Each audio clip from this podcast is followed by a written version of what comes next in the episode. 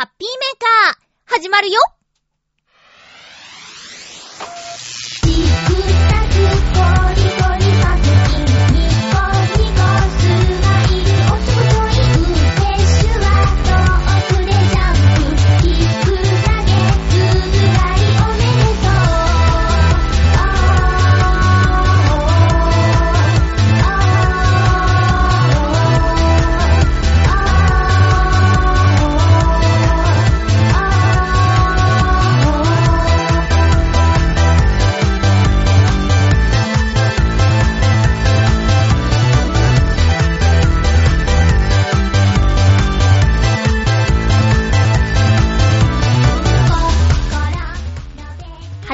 12日、まゆっちょのハッピーメーカー。この番組はハッピーな時間を一緒に過ごしましょうというコンセプトのもと、ちょわへよ .com のサポートでお届けしております。皆さんご無事でしたでしょうか。この1週間ちょっと天気がひどかったですね。浦安もこの収録をしている月曜日、まだ風が強くて台風の余韻が残っている感じがします。今日もお便りたくさんいただいていますので、ご紹介しながら1時間の放送です。最後までお付き合いくださいね。よろしくお願いします。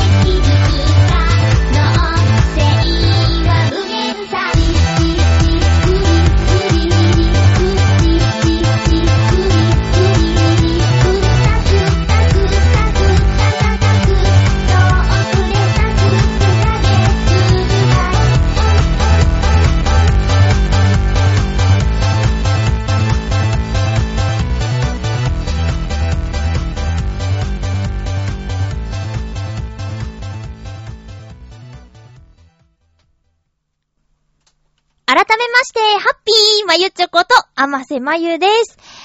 そうですね。ハッピーじゃない地域もたくさんあった今回の台風11号なんですけど、本当にスピードが遅くって、もう、先週、最初の方から、ずっとその存在がね、ずっと天気図にあったりして、全然動かなくって、ゆっくり自転車スピード？あとは、走っちゃえばもしかしたら、同じぐらいのスピードが出るんじゃないかっていうぐらいの、ノロノロ台風と呼ばれていました。今回の台風、私すごく気になっていたのは、やっぱり出身地の中国地方、岡山県が珍しく台風直撃しちゃうんじゃないかという心配で、ずっとその進路を見守っていたわけなんですけど、その一番影響があると言われていた土曜日だったかな。土曜日に母親と、あと地元の親友に、メールしたところ、そんなに来なかったよっていうお返事で、警戒はしていたけど、ちょっとこう、私の住んでいた地域は外れたようで、岡山のキャッチコピー、晴れの国岡山っていうのがあるんですけど、やっぱり岡山って台風があまり来ない地域なんだなぁなんて思ってしまいました。小学校の頃はさ、台風が来て警報が出たら学校がお休みになるなんていうことがあって、やっぱり子供だからね、学校お休みになると嬉しいから、その朝ね、台風が来るってなったら、その警報が出るかななんて、楽しみに見ちゃってた部分があって。けど、それで学校がお休みになったっていう記憶はほとんどないですね。あったのかな、一回ぐらいは。まあ、それぐらいのレベルで、全然その影響がなかったんですけどね。うん。今回もその、私の知ってる人がいたところではそういう状況だったけど、ニュース見てたら、その1年分以上の雨量があったとか、その土砂崩れの瞬間とか、あと台風が直撃しなかった、ちょっと離れた栃木県のあたりでも、突風、竜巻でお家が壊れてる映像なんて映っててね、あれが誰の身に起きるかとかわからないじゃないですか。だからさ、ほんと怖いよねって思いました。一瞬で、その、自分の大事な家だとか、そういったものがなくなってしまうって、インタビューとか受けてる方いたけども、その人の気持ちを思ったらね、どういう気持ちなんだろうって思っちゃうよね。とにかく、自然には逆らえないなと、改めて思いました。皆さんの住んでいる地域は大丈夫でしたでしょうか？まだね、秋が台風シーズンだからこれからでしょう。うん。だから、ちょっとまだ怖いよね。まだ本格的な台風シーズンじゃないのに、こんなに大きな被害が出てしまってっていうのはね、ちょっと怖いなと思います。自然はそういうね、ちょっと怖い面もあるけど、不思議で美しい面もあるなというのが、この収録をしているタイミングで言えば、この早朝かな？ありましたね。日曜日の、真夜中ですけども、スーパームーンと呼ばれている、地球と月が一番近くて、しかも満月と重なっているっていうタイミング、スーパームーンが見ることができましたね。雲がだいぶかかっていて見られなかったよっていう人もいると思うんですけど、私も一度その最も地球に近づくという午前2時43分めがけて外に出たんですが、そのタイミングで浦安の我が家の近所からは見ることができなかったんですよ。で、あーと思って、曇ってんだって、部屋に一度戻って、で、ツイッター見たら、その20分後ぐらいかな、私の好きなアーティストさんが、月が雲の切れ間から見えましたってつぶやいてて、見えるかなと思って外に出たら、見えました。すっごく、なんでしょう、優しい光？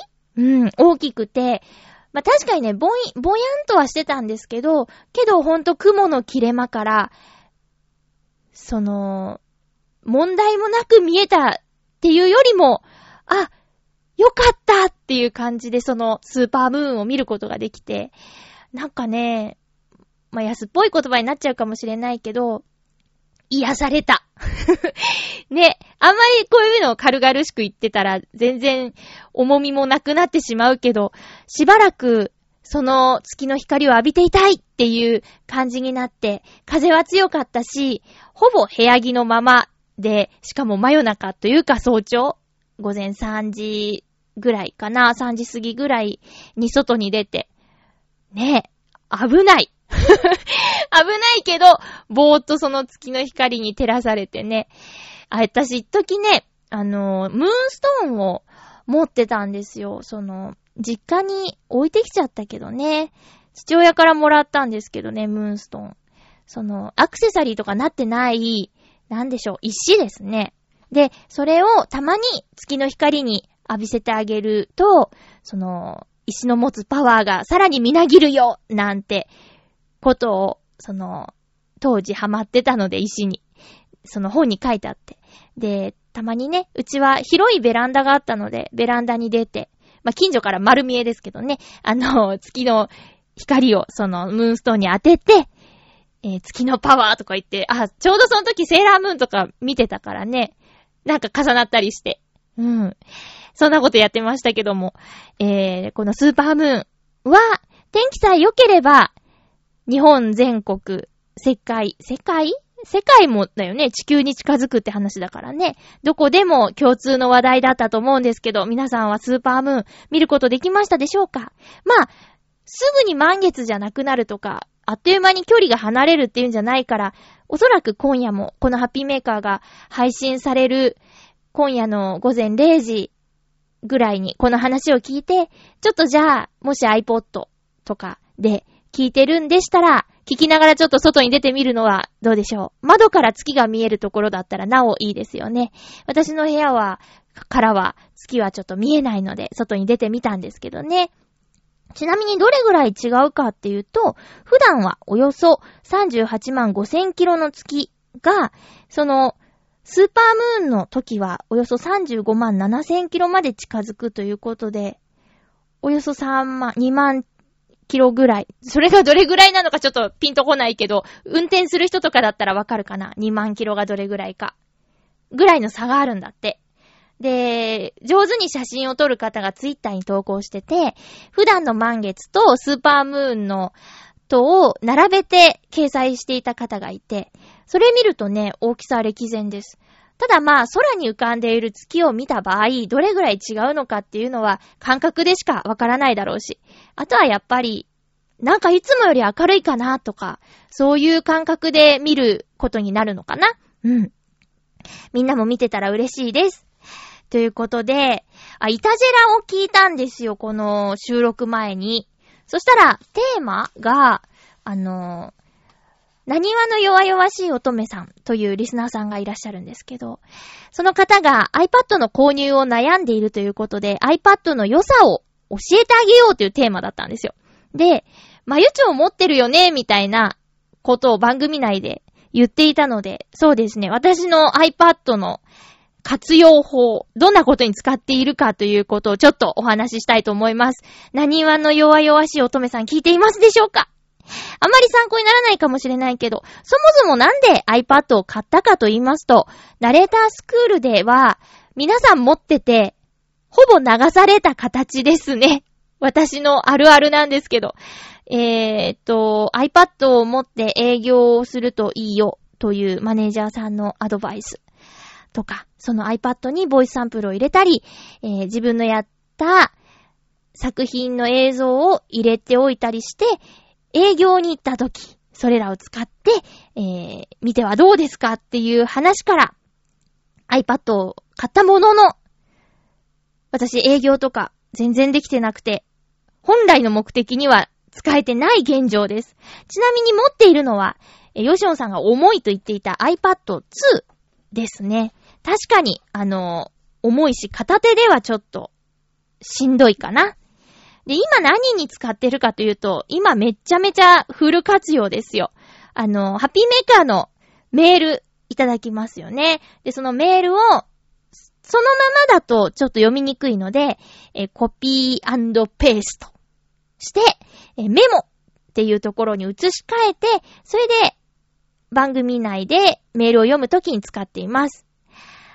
あとは、ウーラっていうね、私ソフトバンクを使ってるんですけど、ソフトバンクの定額動画サービスのウーラをこの iPad で見てます。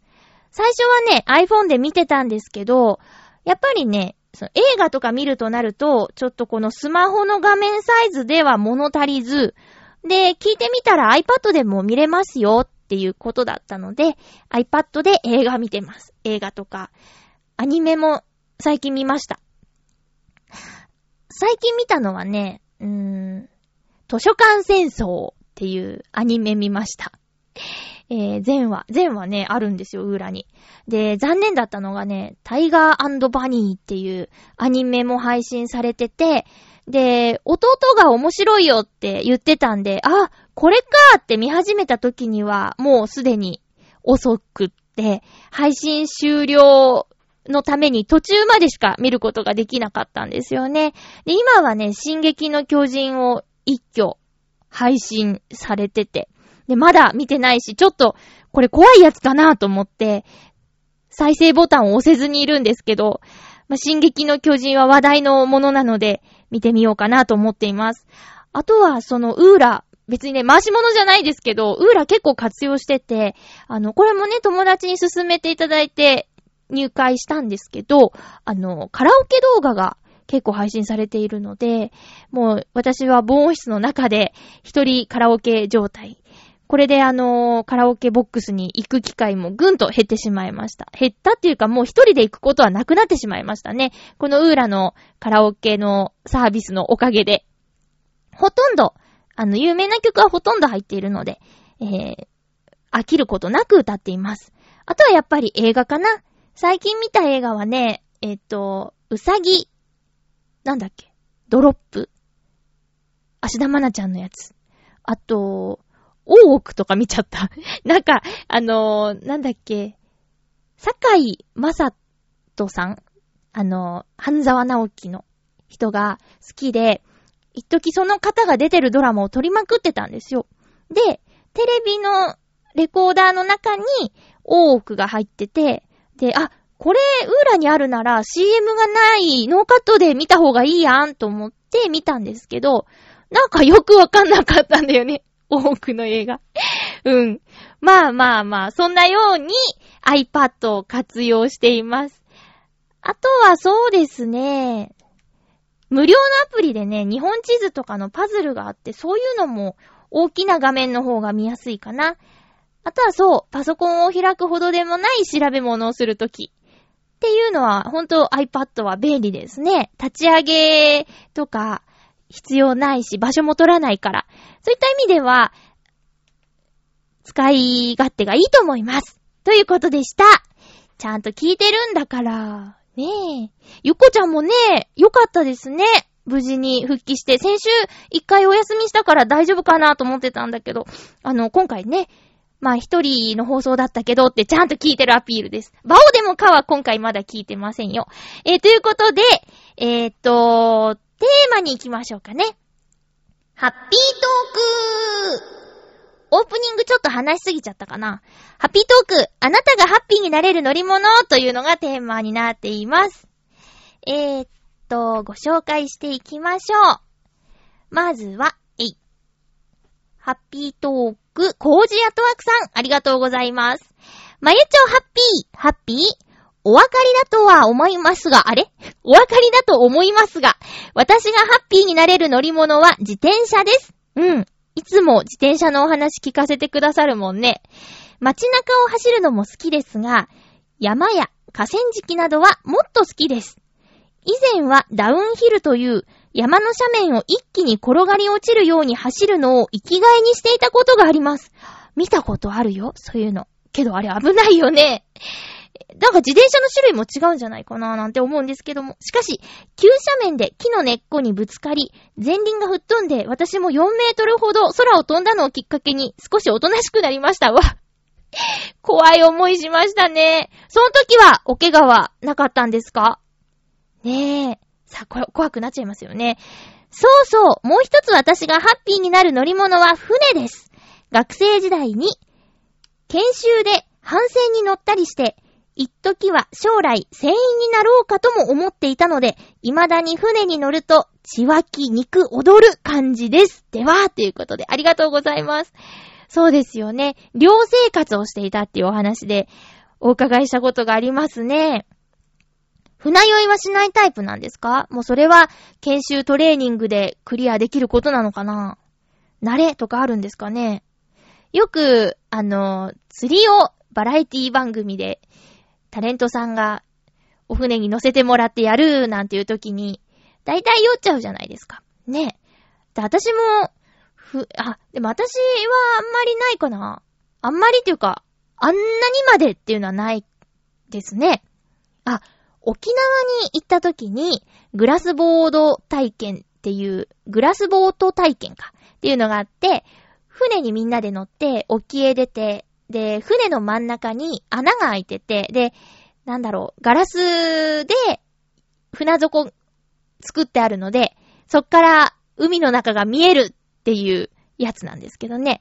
で、みんな、こう波に揺られながら下を向いた状態じゃないですか。だから何人かの方は酔ってらっしゃいましたね。うん、あれもったいなかったでしょうね。酔っちゃった人は。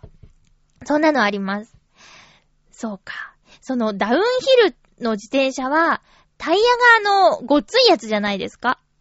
ちゃんとしてるわけじゃないけど、なんかね、一般的な自転車じゃないですよね。うわぁ、ああいうのもやってたんだ。コージアトワークさんの自転車が好きな話は、カスタマイズをするとかいうところから、あとお掃除もね、ヤスリをかけて塗るっていうお話とかを聞いてると、もうビシビシ伝わってきます。お便りありがとうございました。続きましては、ハッピーネーム、フクロウのキスさん、ありがとうございます。まゆちょさん、皆様、ハッピー。今回のテーマ、ハッピーになれる乗り物について。乗るのが好きな乗り物は飛行機です。本当はただ乗っているだけではなくて、自分で自由に動かしてみたいところですが、さすがにそれは難しいので、フライトシミュレーター系のゲームで我慢しています。自動車は運転それ自体ではハッピーにならないのですが、自分の興味を引く場所に連れて行ってくれる足として、私のハッピーを作ってくれる乗り物だと思っています。乗ってハッピーになれそうな乗り物は宇宙船でしょうか？できればいつか乗ってみたいですね。人類の技術によるもので十分なのですが、 UFO に乗った宇宙人が私を誘拐しに来ないかと密かに期待しています。それではということで、ありがとうございます。面白い X ファイルみたいですね。一時ね、ほんと怖がってた。あれは中学生かな、家でね X ファイル毎週見てたんですよ。モールダーとスカリーですよね。一回さらわれてるんですよね。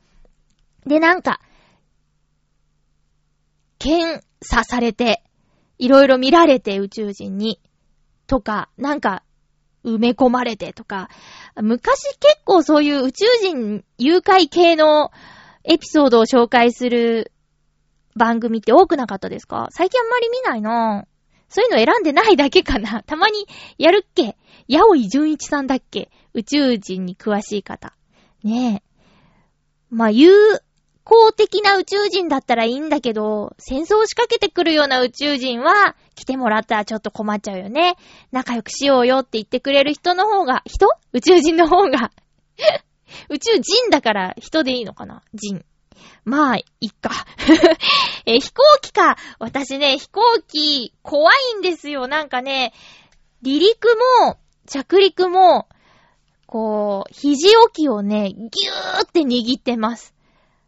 まだ、意識がちゃんとあるうちには、乱気流とかに巻き込まれたことないんですけど、友達が、私が先にその、現地に行ってて、後から来た子が、ちょうどその、同じ路線で乱気流が発生して、泣いてた赤ちゃんが泣き止むぐらいに一回落ちたって言ってたんですよ。ひふーって。そんなの耐えられないよって。私もしかしたら泣いてしまうかもしれない。パニックになって。とかね。まあ、酸素を口に送るものが落ちてくるほどではなかったって言ってたんだけど、でも、泣いてた赤ちゃんが、泣き止むぐらい、こう、ふーでしょもう怖いよ。それは東京から岡山の路線だったんですけど、特に岡山に行く飛行機ってちっちゃいんですよね。ジャンボじゃなくってね、まあ、時間帯や曜日によるのかもしれないけど、平日だったらだいたいあんまりね、乗る人がいないので、バス並みに2人ぐらいの席なんですよね。北海道に行くジャンボなんて343とかね、シートが横に10人ぐらい並べるぐらいの大きな飛行機じゃん。だから安定感があるのかなとか思っちゃいますけどね。ただまあ小さい飛行機の方が軽くて流されるのかなとか、勝手なこうね、額のない感想なんですけど、そういう風に思っちゃってギューっていっそもう飛ぶ前から寝てしまいたいと思ってね、一回そう寝られたことあるの。ただね、飛行機のコンソメスープが好きなのにお休みでしたので、お声掛けしましたが、お休みでしたっていうシール貼られてて、あ、スープって、すごく残念な経験があります。あ、沖縄に行ったのは飛行機だったけど、あの時大きい飛行機だったけど、大きくなればなるほど、怖いなって思っちゃうのよね。運転もしてみたいのか、なんか似合いそうだけどね。このキャプテンっていうのね。いや、ただ本当に、まあ、この季節だから、ね、特番とかもやってますけど、飛行機の操縦をされる方の緊張感ってすごいんだろうね。なはずなんだけど、ハッピーフライトっていう映画があって、その感じはね、ちょっと本当大丈夫っていう内容だったよ。綾瀬はるかちゃんがね、可愛かったから、もし時間あったら見てみてください。ハッピーフライト。ハッピーメーカー、ハッピーつながりで。あ、そうだ。今日こそ宣伝しよう。いつも言おうと思って忘れちゃってたことがあったんだった。思い出した。ハッピーフライトありがとう。ということで、袋のキスさんどうもありがとうございました。あ、自動車運転できる男の人とお付き合いしてみたい。以上。ドライブ連れてってほしいんだよね。ドライブデートに憧れます。私も免許持ってるんですけど、取ったのが高校3年生の春休みなので、もう卒業の春休みね。で、それ以来、公道で運転したことがもう皆無に近いので、履歴書とかね、最近何枚か書きましたけど、資格のところに果たして書いていいのかと。持ってるけど使えないじゃないかなんてね。でもそれ書かないと何もないから書いちゃうんですけどね。続きまして、きよきよさんからいただいております。ありがとうございます。まゆちょさん、ハッピーになる乗り物ですが、遊園地の乗り物全般ですね。おー、ジェットコースター、バイキング、観覧車、どれも楽しいです。ジェットコースターとバイキングって船こうなるやつでしょ、こう。船がブランコみたいになるやつですよね。あれだってさ、一番端に乗ってたらさ、もうほとんど垂直落下ぐらいまで行くじゃないですか。無理。ジェットコースターも怖いよ。すごい。これ乗ってハッピーになるんだ。観覧車好きですよ。高いとこ好きだもん。どれも楽しいです。おー、すごいな。第1位のハッピーになる乗り物は、ディズニーランドのイッツ・ア・スモール・ワールドですね。こんな激しいのが好きなのに。すごいな。船に乗って世界を巡り、各国の言葉で It's a Small World が歌われており、なんとなく世界中の人々が手を取り合い平和な感じがして感動して泣いてしまいました。キヨキヨさんすごいピュアだね。ディズニーランドは最後に行ったのが10年前くらいですかね。ディズニーシーは行ったことないです。行きたいな。ディズニーシーのどんな質問でも必ず大爆笑になるという亀のアトラクションを味わってみたいです。では。ありがとうございます。ほぼ同世代でしたよね、きよきよさん。10年前ってことは20代中頃で、いつはスモールワールドでうるっとしちゃったのはその時ですか。いやー、男性でそんななんかピュアですね。まあ性別でそんなの判断したらあれですけど、そうか。ディズニーシーのその、会話ができるアトラクションは、タートルトークって言います。ファインディングニモっていうピクサーとディズニーの映画の登場生物の亀のクラッシュっていう子が、いて、そこで質問したらどんな質問にも回答してくれるっていうね、そんなアトラクションですよ。ぜひディズニーシーいいですよ。そうですね。まあ大人向けなんて言われてましたけど、アトラクションも増えてお子様連れでも楽しめると思います。あとはそうですね、もうすぐ終わってしまうショーとかが何個かあるので、見逃さないように行ってみてほしいかなーなんて思います。10年前から比べたらディズニーランドもアトラクション増えて、もしスターウォーズ映画で好きでしたら、スターツアーズもね、新しくなったんで見どころ満載だと思いますよ。このでもジェットコースターとかバイキングっていう激しいのが好きでありながら、このね、涙しちゃうなんていうキヨキヨさん、すごいなと思います。お住まいは、そうか。富士急ハイランドとかもしかして好きかもしれないですね。ジェットコースター好きなら。ちなみに私ね、本当に、絶叫系と言われているものが苦手で、まあ、高いとこ好きだけど、そっから落ちるとか絶対無理で。なのでね、まあ、富士急ハイランドもね、行ったことあるんですけど、入園券くださいって言いましたもん。乗り物券、まあ、大体の人がフリーパスポートを買うところなんですよ。そしたら、何回でもその日は乗り放題になるんでね、乗れば乗るほどお得っていうフリーパスポート。ただまあ、私、乗れるものが何もなかったので、入園券買いました。ただ、一個だけ、鉄骨番長っていうアトラクションに乗りました。遊園地にあるぐるぐる回転するブランコあるじゃないですか。あのブランコがね、富士急ハイランドのは、どんどん高くなっていくんですよ。で、あれと同じぐるぐる回ってるっていう。あれはね、飛んでる感じがして気持ちよかったですね。で、ストーンって落ちるとか、じゃなくて、で、動きもね、回ってるだけって読めるから、安心。で、高いとこ連れてってくれて、風切って。すっごくあれ好きです。鉄骨番長。多分今でもあると思います。バイキングもあるし、ジェットコースターも、スピード系から、変な動き系から、なんだっけな、えぐるように落ちていく、高飛車だっけとかさ、乗ってないのに詳しいでしょ。あとはなんといっても、キングオブコースター藤山。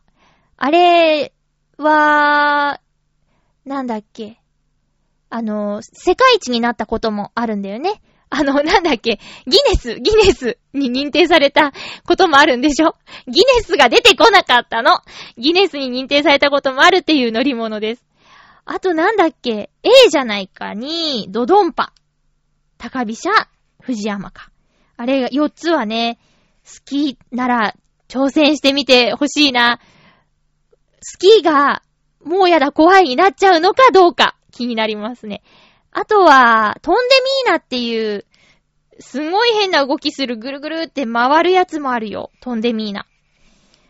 とにかく一緒に行った友達はね、全部制覇してました。2回に分けてやってないのもあってね。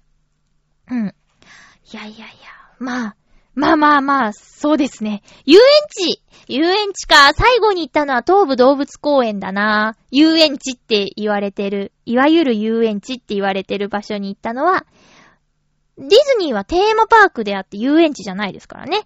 まあ、変なこだわりはいいよって感じですか。まあ、でも、テーマパークなんでね。遊園地はね、そうですね。東武動物公園。あそこにはね、木造のジェットコースターレジーナっていうのがあって、木造だとなんだってのって思うかもしれないけど、ちょっと揺れるんだって。その木だから、しなるらしいです。これも私乗れないからわかんないけど。とにかく私がその友達と行った時は、ものすごく空いていたので、もうレジーナに何回転かしてましたね。で、私はもうぼーっと、ベンチで荷物版っていう感じでね。いやでもそれ全然苦じゃないんですよ。あとはね、そういった絶叫マシーンに乗ってる人を見るのが好きです。なんていうのかな。ほらだから言ったじゃんみたいな。言ったじゃんって言ってないんだけど、怖いのを怖いって分かってて、乗って、ギャーってなんやねんって一人で突っ込んでるんですよ。で、そのギャーって言ってる人を見て、あ、やっぱり乗らなくてよかったって。多分、なんか一つでもああいうのに乗ったら、私多分ね、再起不能になると思いますね。泣く。もう多分引くぐらい泣くと思う。可愛いレベルじゃないです。もう、ワンワン、ギャーギャー、ビービー、おろしてーって泣くと思います。だから、私は荷物版をしているからね。ということです。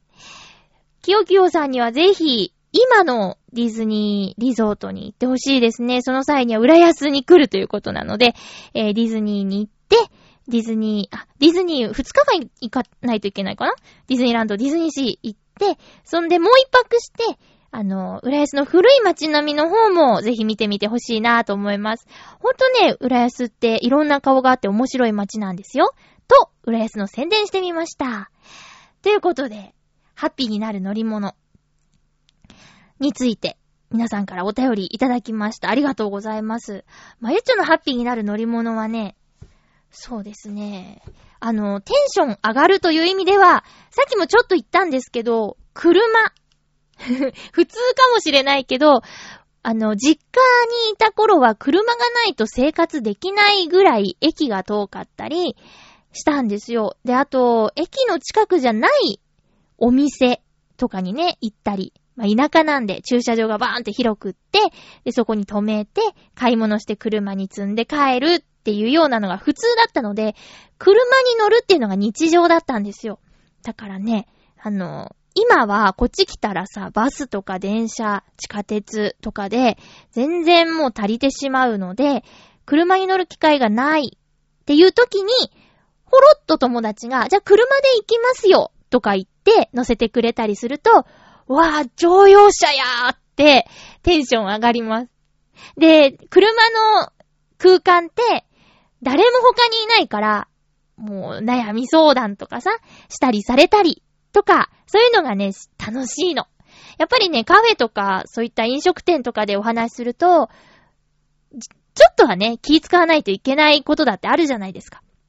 そういうのがなくて、もう車の中で、で BGM に音楽流してくれてたら、歌っちゃえみたいなのとかもできるでしょ。でね、タクシーはまた違うんですよ。タクシーってさ、こう料金メーターがどんどん上がっていくじゃないですか。で、目的地に着くまでガン見です。一人で乗るときなんか特にじー見て、でもうちょっとっていうところでピコって上がると、アウチって、手前の交差点で降ろしてもらえばよかったとか、まあリッチじゃないからね、気になりますよ、タクシーの料金。だからタクシーじゃダメなの。うん。乗用車です。乗用車がいいですね。免許持ってんだから自分でやれよって感じですか？無理無理無理、もうね、帰って来られないドライブになっちゃうからね。それは、自分の身を守るのはもちろん、巻き込まれる方もいらっしゃるかもしれないから、本当にそういう意味では、運転免許のセンターの方がおっしゃってた、ゴールド講習の時に、そのままを続けてくださいって言われたのを貫こうと思います。そのまま、つまり私にとっては運転をするなという話です。うん。ということで、ハッピートークのコーナーでした。それでは、お便りをご紹介しようかな。あ、曲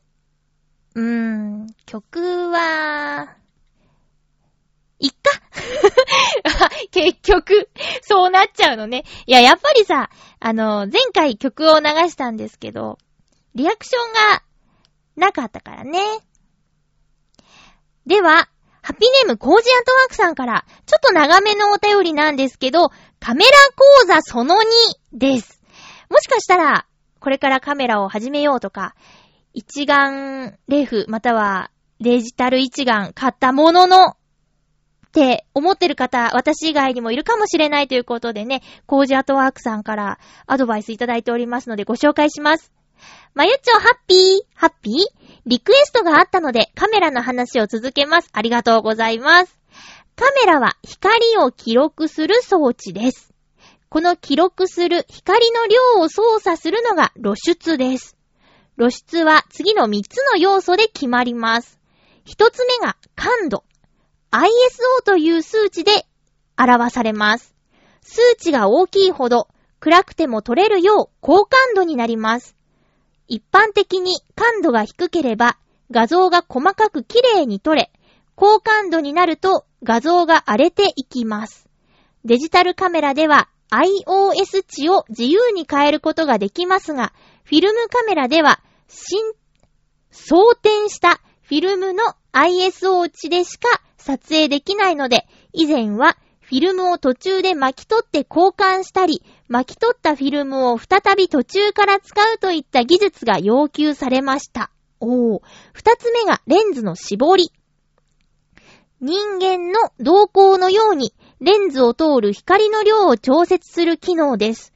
F 値という数値で決まります。絞りを開く。F 値を小さくするほど光の量は多くなり、ピントの合う範囲が狭くなって背景がボケてきます。あ、これよく子供を撮るときに使う技ですね。反対に絞り込む F 値を大きくするほど取り込まれる光の量は少なくなり、ピントの合う範囲が広くなって背景の細かいところまで鮮明に映るようになります。三つ目がシャッター速度。カメラに光を取り込む時間を調節する機能です。S 値で表されます。シャッター速度が速い、S 値が大きいほど光の量は少なくなり、早く動いているものが止まって撮れるようになります。逆にシャッター速度が遅い、S 値が小さいほどカメラに入る光の量は多くなりますが、動きのあるものはブレて映るようになります。この3つの要素で決まるのがカメラの露出です。それぞれの特徴を覚えて、最終的にカメラに取り込まれる光の量を調節することで、正しい露出を得ることができます。場合別に分けて言うと、細かく美しい画像を撮るために、感度、ISO を下げると、より多くの光の量が必要になるため、絞りを開く、F 値を小さくして背景をぼかすか、シャッター速度を遅く、S 値を小さくして光の量を増やしてあげる必要が出ます。背景までピントの合った画像を撮るために、レンズの絞りを絞り込む、F 値を大きくすると、より多くの光の量が必要になるため、感度、ISO を上げるか、シャッター速度を遅く、S 値を小さくして光の量を増やしてあげる必要が出ます。早く動いているものを止まったように撮るために、シャッター速度を上げる、S 値を大きくすると、より多くの光の量が必要になるため、感度、ISO を上げるか、絞りを開く、F 値を小さくして背景をぼかす必要が出ます。目的によってこの3つの値を調整していくことで望んだ絵を撮ることができます。はぁ、難しそうですが、実はデジタルカメラではある程度までなら ISO 感度をカメラ任せにできます。また A モード、絞り優先オート、絞りの F 値を決めてあとはカメラ任せ。 S モード、シャッター優先オート、シャッター速度の S 値を決めて、あとはカメラ任せなどのモードや、全部お任せの P モード、プログラムモードもあります。とりあえずはプログラムオートのカメラ任せで撮影し、次は自分が何を重視したいかで、A モード、絞り優先オートや S モード、シャッター優先オートを選ぶようにするといいでしょう。ちなみにすべて自分で設定する M モード、マニュアルモードもありますが、これはかなりカメラに慣れてから必要があったらチャレンジしてください。ちょっとややこしいのですが、基本これが分かっていればカメラの基礎は半分覚えたと言っていいと思います。では、ということで、ちょっとね、耳で聞いてるだけの方にはなんのこっちゃって感じかもしれないですけどね。これコージアットワークさんのブログとかに載ってたりします？今言ったこと。ね。そしたら、尻尾追いの日々というブログをぜひ皆さん見てみてくださいね。今私が言った感じじゃちょっとたどたどしかったし、わからないかもしれないよね。ただ、まあカメラに書いてあるその S モード、A モードとか P モードとか見覚えがある。だからなんとなく、あ、そうなのかなーって思いながら。コージーアトワークさん先生できるんじゃない？カメラの基礎っていうやつ。やったら私受けますよ。うん。ありがとうございます、先生。ちょっとね、ほんと、実際触りながらやってみないとですね。うん。ギターをね、教えてくれるお兄さんにも言われました。とにかく触ってって、俺はギターを抱いたまま寝たことがあるって。で、その時彼女さんだか、まあ、奥さんかなと一緒に住んでた時で、で、あまりに、抱っこしてる顔が笑顔で幸せそうだったからそのままにしたよって言われたことがあるよって。可愛いですね。それぐらい頑張りたいものを愛することができれば、好きこそものの上手なれって言いますし、上達も早いのかなって思います。コージアトワークさんありがとうございました。続きまして、きよきよさんありがとうございます。ふつおたですね。まゆちょさん、ハッピー。台風の影響は大丈夫ですか？飛ばされないようお気をつけくださいませ。ということで、はい。冒頭でもお話しましたけど、特に大きな被害は、私の住んでいる町、または実家の方ではなかったようでございます。きよきよさんとこは大丈夫でしたか？6月17日の第598回のハッピーメーカーで、たけのこさんがお便りで、ハーゲンダッツのチョコミント味が7月後半に発売されて食べたいねと、まゆちょさん、たけのこさんがおっしゃってまして、僕も気になってました。7月後半からちょこちょこ探してましたが見つからず、8月5日に見つけました。やっと会えたね、と嬉しくなりました。笑い。ほんとピュアだな、きよきよさん。ハーゲンダッツを自分で買うのは初めてなので食べ比べをしようと思いましたが、他のミントのアイスが見つからないので、ハーゲンダッツのクッキー&クリーム、ハーゲンダッツのショコラミント、スーパーカップのクッキー&バニラの3つを買ってクッキーのアイスを食べ比べました。これは違いがわからない、震え声って書いてます。甘さの違いは多少ありましたが、両方ともとても美味しかったです。ハーゲンダッツ213円、うわ、それ言っちゃうか。スーパーカップ98円、この値段の違いの割には美味しさの感動はさほど変わりませんでした。僕の味覚の残念さが分かった瞬間でした。ショコラミントの方は美味しい、あと色が青くないなーというのが感想です。人にあげるならハーゲンダッツ、自分で食べるなら安いのでいいかなと思いました。まゆちょさんは値段の割に違いが分からないものはありますか？ではまた。値段の割に違いの分からないもの、あ、その前にショコラミント私も食べました。奇遇ですね。ちょうど先週火曜だか水曜だかに食べましたよ。私好きでしたね。ヨシオンさんも、イタジラのヨシオンさんもね、ショコラミント食べたって言ってたな。なんかやっぱりね、ハーゲンダッツだなっていうのは上品な感じかな、繊細とかそういう、まあ、具体的にどこがどうっていうんじゃなくて雰囲気かな。やっぱりさ、ハーゲンダッツですって言われたらさ、あ、ハーゲンダッツですかって、ちょっと、あ、そうですかって、改まっちゃうような感じわかりますよね。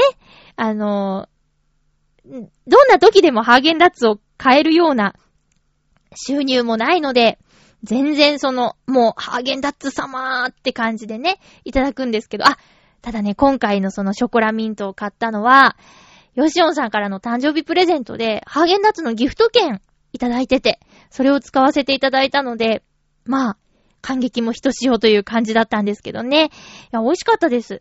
ちなみにね、スーパーカップも好きです。やっぱり、なんでしょう。スーパーカップがすごいのかな。スーパーカップのショコラミントじゃないけど、チョコミント味もあるんですけど、ただまあ、チョコミントに関しては、断然ハーゲンダッツだと思います。だから、今回キヨキヨさんがね、食べ比べできなかったのはね、非常に残念ですね。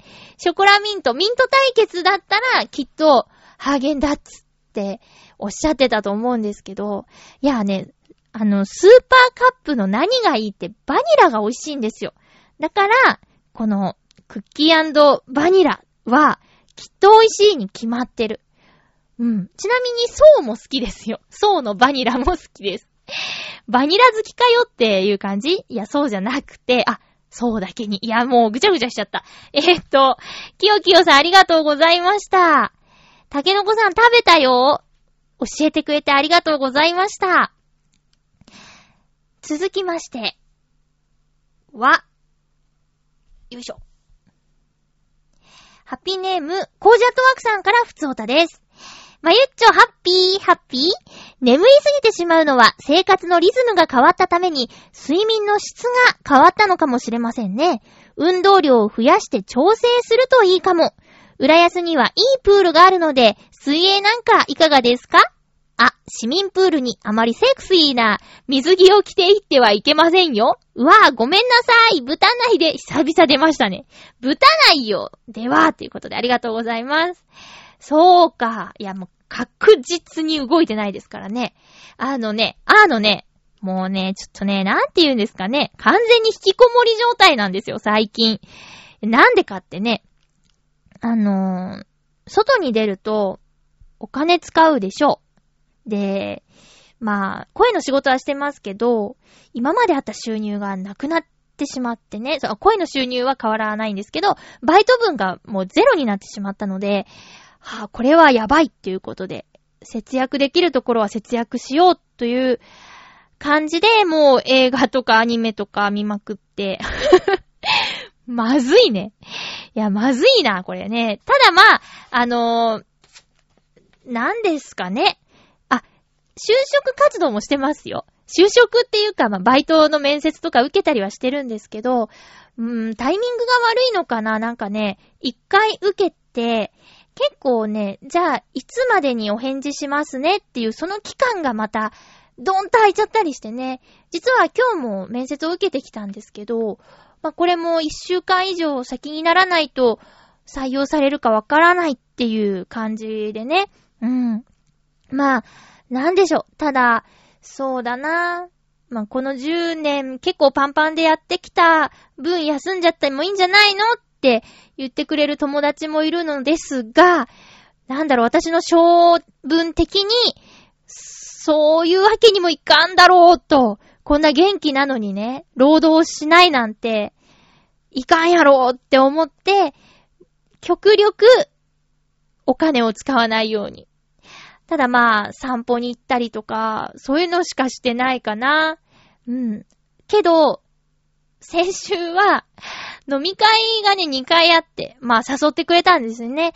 一つは朝飲み会があって、でまあそれは前の職場の人と一緒だったんですけど、うん、まあね、辞めたくて辞めたわけじゃないから、話聞いてたらなんかちょっとね、いいなみたいな羨ましいなとか思っちゃって、正直あんまり楽しめなかったんですよ。また戻りたいなとかいろいろ考えちゃったんで。けどね、もう一個の飲み会はね完全に楽しかったですね。それも、あ、ちょうどそうそう、大奥を見てて、大奥ももうすぐクライマックスみたいな時に電話が鳴ったんです。珍しい方から。